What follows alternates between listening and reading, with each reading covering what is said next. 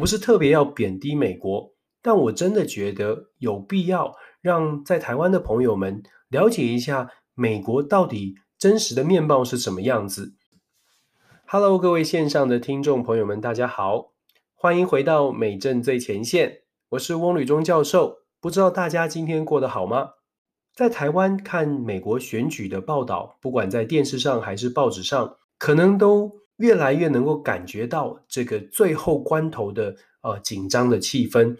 我们透过《美政最前线》这个节目，其实呢是希望可以跟大家分享一些可能在台湾没有办法看到的呃角度跟更深入的一些分析。透过这个广播节目呢，我希望可以不只是谈政治，也让大家稍稍的了解一下美国各个州有什么样特殊之处。从台湾看美国，有的时候看到的美国啊，特别的光鲜亮丽。不管你听到的呃新闻也好，或者是看到的电视影集、电影也好，都看到美国很好的一面。因为美国很大，跟我们在台湾想象的国家其实不太一样。美国的大，大到可以有人很穷，有人很富有，大到可以南辕北辙的文化、饮食习惯。所以，如果我们呃看待美国，只从某一个特别的角度，不论是从媒体的角度，还是从城市人的观点，很难一窥它的全貌。我们透过在美国的第一手的观察，在美国的生活的经历，希望可以呢跟大家透过这一次的借由这一次的总统大选呢、也带大家稍稍的了解一下美国不同州的一些风土文化，甚至是各城市的一些特色。今天这一集，我想跟大家谈的是威斯康星 （Wisconsin），在美国五大湖区北边的一个州。当然，冬天想呃，可想而知是非常寒冷的。那我们今天来聊一聊威斯康星，当然也会聊一聊它的关键选情、关键选区，还有它最近发生了什么样的事情。稍微花一点时间，找出你的地图，我们一起看看威斯康星这个州吧。休息一下，马上回来。准备好地图了吗？我每次都这么问哦，因为我真的觉得，如果有机会的话，大家拿起手边的地图，可以跟我一起看看这些城市它的相关的位置，有的时候可以帮助我们更了解美国，也可以更了解为什么某些城市呃是这么发展的。威斯康星州这样这个地方呢，对台湾的朋友不知道呃陌不陌生，可是我相信朋友们可能听过，在二零一八年的时候。红海，也就是呃富士康，在威斯康星州有一个巨额的投资案哦，上百亿的投资案。当时啊，郭台铭啊、先生还特别飞到了这个威斯康星，跟川普好像称兄道弟的一起进行了这个工厂动工的破土还有剪彩的仪式哦。新闻闹得很大。那在当时呢，感觉起来威斯康星对台湾，尤其对红海的补助计划也是非常的惊人。台湾的朋友可能没有特别的关注，威斯康星这边呢，地方的新闻其实对于红海要来设厂、要来投资是有很多的疑虑，因为当时前州长共和党的州长答应给红海的补助计划其实是史无前例、破天荒的，达数上百亿之多，所以当时地方人士呢就有很多的疑虑。威斯康星州进行了州长的改选。换了州长之后，现任的州长呢，从民主党换成了，呃，从共和党换成了民主党。对于红海的补助计划呢，也相对变得呃审查得更严格，要求红海呢要按照当时提出的 proposal 补助威斯康星，就是说雇佣威斯康星的劳工达到一定的人数，才会进行各阶段的这个补助计划。很可惜的，就在我录节目的今天。台湾时间呃十月二十二号，美国的十月二十一号，威斯康星的当地的新闻就在报道，红海呢没有办法能够达标，州政府呢也开始考虑是不是要继续给红海这些税务啊，或者是土地的补助。后续的情况怎么样发展，我们可以再做追踪。不过目前为止呢，根据媒体的报道，鸿海本来答应威斯康星要在二零二二年呃完成设厂的建制，而且要雇佣多达一万三千名的威斯康星州的这个居民。可是到目前为止啊，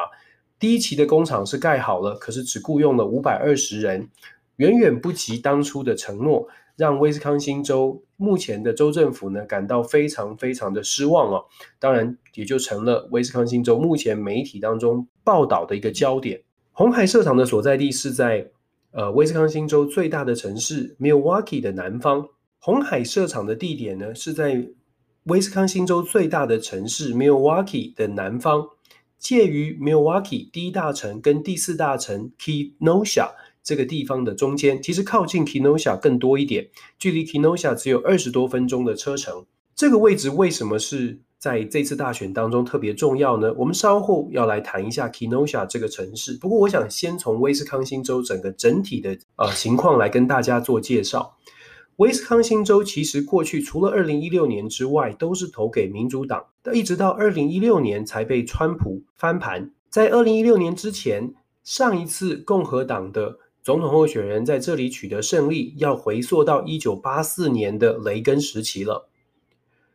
所以大家会想说，这里应该不算摇摆州吧？既然全部都是投给民主党，其实不然。因为我们如果看每一次选举的胜败的差距，真的都是在两到三个百分点。除了奥巴马第一次出来的时候领先的幅度比较大之外，大部分的时期呢，在威斯康星都是。呃，蓝红之间都有一个激烈的竞争，其实都蛮激烈的。除了奥巴马的二零零八跟二零一二这两次选举之外，从一九八四年到一二零一六年之间的每一次选举，在威斯康星州，其实双方的两党的差距都很都很小哦。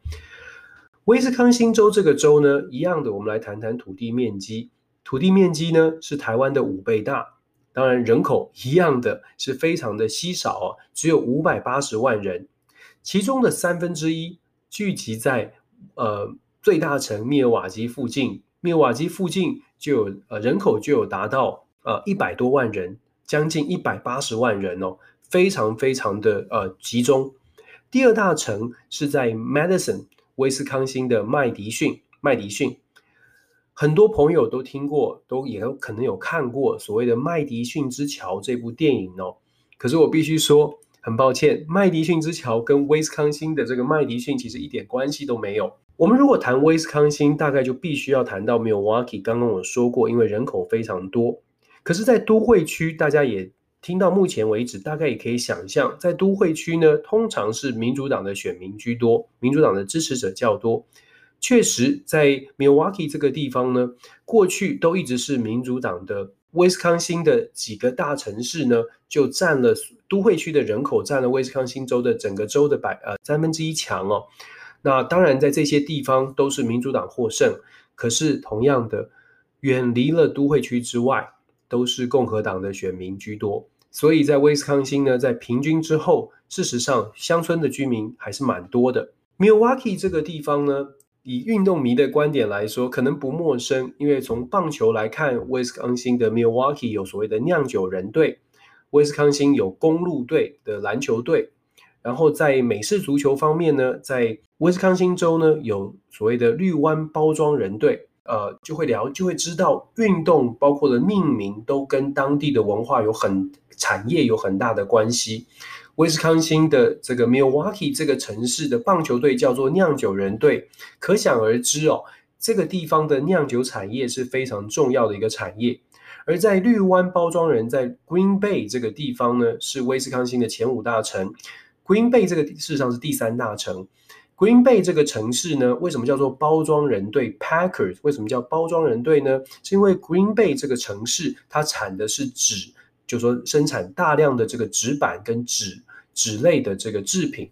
所以当时呢，很久以前，Green Bay 就是一个美国的集装箱包装工厂、包装产业的一个重重镇哦。所以 Green Bay Packers 是一个很特别、很特别的呃城市，也也是也是很特别的产业集中在 Green Bay。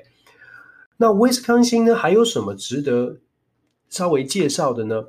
其实威斯康星呢，在台湾可能呃有一个很很有名的牌子叫做 Kohler，这台湾可能翻成科勒，是专门做卫浴用品的。呃，可能你的厨房啦，或者是呃浴室的用品，像是浴缸啦、卫浴用品、莲蓬头啦、洗手台啦，甚至是呃厕所。呃，这个牌子呢，在美国很有名，在台湾也非常有名，就是在这个威斯康星州。呃所生产的，有超过将近一百五十年的这个公司的历史哦，是威斯康星州很大很大的一个公司。威斯康星州的政治发展的情况呢，我刚刚说过了，城市是属于民主党，乡村是属于共和党。在威斯康星州，其实有一个非常特别的一个政治发展是值得一提的。如果关注美国政治的朋友，可能有听过所谓的麦卡锡主义。事实上，不用关心美国政治，可能都听过这个名词——麦卡锡主义。所谓的麦卡锡主义，就是当时在五零年代、四零五零年代，在美国由参议员麦卡锡所掀起的一股反共的浪潮。这个反共的浪潮到最后发展成为有点激化，变成了所有的人都有可能被扣上红帽子，不管有没有证据，只要说你是亲中、你是亲共，你就会被扣上一个红帽子。亲中国共产党、亲苏联共产党、亲共产党，通通都会被扣上红帽子。没有特殊的理由或者是捏造的证据，他当时席卷了整个美国政坛，让非常多的政治人物呢不得不靠边站，选择呃反共的这个立场，有点是呃被逼着一定要站在。呃，反对共产党的立场哦，你如果不表态的话，人家就会马上麦卡锡就会贴上你帽子，就说你就是不反共，你就是美国的敌人。这个风潮一直延续到麦卡锡过世，一九五七年他过世之后，才慢慢慢慢的平淡下来。当然中间也有很多人的反弹，那五零年代后期，差不多这个风潮就慢慢消呃淡化。那麦卡锡当然后来就在呃参议员任内。因病过世，不过他当时对于美国带来的打击是蛮大的，有点分化美国社会的味道哦。麦卡锡主义，当时人人自危哦。在威斯康星，当时就是在麦卡锡旋风的这个席卷之下，可以想见哦，当时威斯康星是比较偏向共和党，麦卡锡是共和党的人。可是，在麦卡锡主义之后呢，威斯康星的政治就回到了蓝蓝红比较平衡，甚至呃比较偏向民主党的立场。二零一六年的时候，川普上任，川普可以在威斯康星州胜选，很大一部分的原因是因为威斯康星面对的一个产业的退化，呃，产业的外移，因为威斯康星州包括我刚刚提到的酿酒产业、包装产业，还有其他的工业，其实都有大量的外移的情况。在威斯康星州，包括了呃先前讲的科勒这家做卫浴用品的。产呃产业，他们把工厂移到了亚洲，还有另外一家在威斯康星州起家也非常有名的 Josky 这一家全球知名的内衣厂商，现在在美国大概各大通路，甚至在海外的各大通路都可以买到这个 Josky 的这个内衣啊。这个内衣是呃工厂呢，本来也在威斯康星，但是而且就在 Kenosha 这个城市。但是因为劳工的这个成本的考量，所以他们把工厂这个内衣制造工厂移到了印度，移到了印度。就在这个呃两千年之后，所以在威斯康星呢，很多人呢、很多人因此呢失去了工作。那各位各位可以想象，零八年呃到一二年这两年奥巴马的任期之内，这个产业的结构没有调整，而且失业的情况也没有特别的好转。导致呢，在二零一六年，这些本来支持民主党的蓝领阶层的选民做了一次大幅的投票的改变，转而支持当时呼吁或者当时保证会把工作带回美国的川普。他在威斯康星州其实赢得非常非常的小，只有赢百分之零点八而已哦。他在整个威斯康星州五百八十万人口的威斯康星州，其实他只赢不到两万五千票。以比例来说，就像刚刚说的，不到零点八趴哦。那他也成为了一九八四年雷根之后首位首位夺下威斯康星州的共和党的呃候选人。不过在二零一六年之后，大家好像开始注意到，川普没有办法信守承诺，工作也没有真的带回威斯康星州。所以后来呢，在接下来的几次选举，包括了二零一八年的其中选举，二零二二零年的州长选举。威斯康星都回到了民主党的怀抱。那这一次的大选呢，到目前至今为止，威斯康星州的民调看起来，拜登是稳定领先在七趴左右。不过，既然说它是关键摇摆州，目前虽然看到拜登是在领先的情况，也很难保证没有所谓的沉默的大众、沉默的川粉会不会在最后时期冲出来帮川普。呃逆转。既然谈到关键摇摆州，我们也不免俗的要来谈一下哪一个城市最值得注意。其实我刚刚已经透露了，就是在 Kenosha 这个城市哦。Kenosha 这个城市，如果各位有手上有地图的话，找到呃 Milwaukee 这个大城在密西根湖畔左边。找到 Milwaukee 这个大城，往下方找一点，大概一两个小时车程的地方，就可以看到 Kenosha 这个地方哦。Kenosha 这个城市总共的人口大概是九万九千多人，根根据二零一九年的普查的资料，大概十万人左右哦。那过去的投票的比例呢，都大概在六成左右。以往来说，在 Kenosha 这个城市，二零一六年之前投给共和呃民主党比较多，二零一六年呢，呃，发生了一个很有趣的一个翻盘，它的差距有多么小呢？我跟大家报告哦，二零一六年 Kenosha 这个城市投给川普的大概是四十六点八五，百分之四十六点八五，三万六千零二十五票。二零一六年投给希拉蕊的三万五千七百七十票，两者之间只差两百五十五票，以比例来说，只差了百分之零点三三。就是这么微幅的差距，让 Kenosha 翻盘。那当时这样的一个地方翻盘，也反映出整个呃威斯康星对于民主党的不满，对于共和党的期待。我们说，为什么这一次啊，看起来拜登的领先应该是没有问题，会让拜登可以拿下威斯康星呢？如果大家有关注最近美国的新闻，就会知道最近有很多的种族的争议。在威斯康星州，尤其就在 Kenosha 这个地方，在今年的八月二十三号，发生了 Jacob Blake Jacob Blake 这个呃非裔美国人被警方啊从背后枪击的事件。大家如果回去找一下新闻，就会知道，当时呢他是呃并没有特别的不服从警方的劝告，他只是警方在后面说话，但他没有停下脚步，他就回到他的车上。呃，根据目击者的说法，他是回到车的车上想要拿东西，但是对于警方的这个呃拦检其实很不满意哦，所以可能呃态度不是特别的友善。就在他转身回车上，并且手无寸铁的情况之下，警方从后面开枪射杀，在后来呃受伤送医，后来过世哦。Jacob Blake 这个枪击案对于当地的。尤其是非裔的选民哦，有很大很大的冲击。那他的影片呢，因为在网络上面大量的流传，尤其是在这个弗洛伊德的事件之后，又出现了这个 Jacob Blake 的事件，一连串的种族事件，让在当地的人对于现任的这个呃总统、现任的政府有很多很多的不满。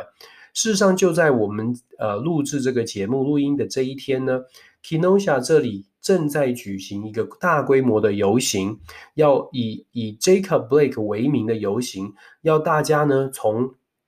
Kenosha 这个城市步行到呃密尔瓦基，大概一个小时哦，大概步行到密尔瓦基，然后做一个大规模的游行串联，要呼吁威斯康星州的所有的选民这一次一定要站出来投票。当然，可想而知。他们呼吁的选民，或者是催促的选民呢，是要支持拜登，而不是川普。从这样的一个游行呢，从这样的一个气势看起来，确实可以反映目前在威斯康星的民调所呈现的拜登稳定在领先当中。如果拜登在这里能够拿下这十个呃十张选举人票的话呢，基本上拜登今年整体来说的胜选的机会就会非常非常的高。不敢说是赢了威斯康星就赢得了大选，但是如果连威斯康星都抢下的话，我相信拜登的选举人票可能会突破三百票，可能会突破三百票，那就不是些微的胜选、些微差距的胜选，而是大规模的大规模的胜利。我们可能朋友们也能想象哦，以拜登跟川普目前的竞争态势来看，尤其是川普。多次的、呃，不愿意公开的说他要接受选举结果，所以以现在的情况来说，拜登能够如果要赢，他必须要赢得比较多，赢得让川普心服口服，才有可能出现比较平和的政权转移。如果拜登没有办法拉开他的胜选的这个差距，就很有可能会出现呢，川普啊、耍赖。不愿意立刻承认啊，拖延一些时间的一个混乱哦。那其实这是对于全世界，不只是对美国。美国的大选后来的结果如果陷入混乱，长达可能几周甚至呃一个月，像二零零两千年时候的情况哦，对美国对全世界都并不好，都都不利哦，尤其对于经济的冲击，经很多的呃媒体或者是经济专家、财经专家都已经分析了，根据两千年的经验，两千年的大选的争议哦。拖了一整个月，那一整个月股市都疯狂，股市的表现就非常的糟糕哦。那这是今年许多人不愿意看到的情况，这也是为什么大部分的人呢都希望拜登不但赢，还要赢得够多、够漂亮，因为只有这样才能够真正的让川普愿意服输哦。这是呃威斯康星他扮演的一个角色哦。我们刚刚简单来跟大家归纳一下，我们提到了威斯康星，我们提到了威斯康星，值得注意的，呃，是在大城市的投票，而大城市周边呢，Kenosha 这个地方又是特别特别的重要。这十万人大概投出来的票会是六万多人，如果投票率高一点，大概到七万人。Kenosha 如何摇摆？Kenosha 如何呃做出他们今年的总统人选的决定？非常有可能就反映出了。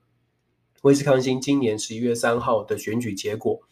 我们做大选的这个最前美政最前线谈关键的摇摆州，点出关键摇摆州当中的关键选区，有一个很重要的目的，就是要让大家呢，希望朋友们可以有机会在十一月三号，不管通讯投票开得有多晚，开得有多慢，只要大家去点，去网络上搜寻我们所提到的这几个关各地的关键选区。大概就可以先猜到今年的大选到底谁会是最后的赢家。透过这样的资讯，我希望可以给大家不同的看法，如同我们前面所说的，希望呃今天的威斯康星州的介绍可以给大家呃一些新的认识。我们接下来呢，下一个下一集我们会来花时间来谈，呃，密西根这个州就在威斯康星州的旁边，我们来谈谈密西根为什么密西根也很重要。作为汽车工业的重镇，过去汽车工业的重镇，底特律这个城市的所在地，密西根遭受了什么样的麻烦？那密西根为什么选民这一次也非常有可能改投不同的候选人？在下一集当中我们会做介绍。感谢大家的收听。希望大家持续锁定美政最前线，跟我们一起分享美国大选的最新消息。拜拜。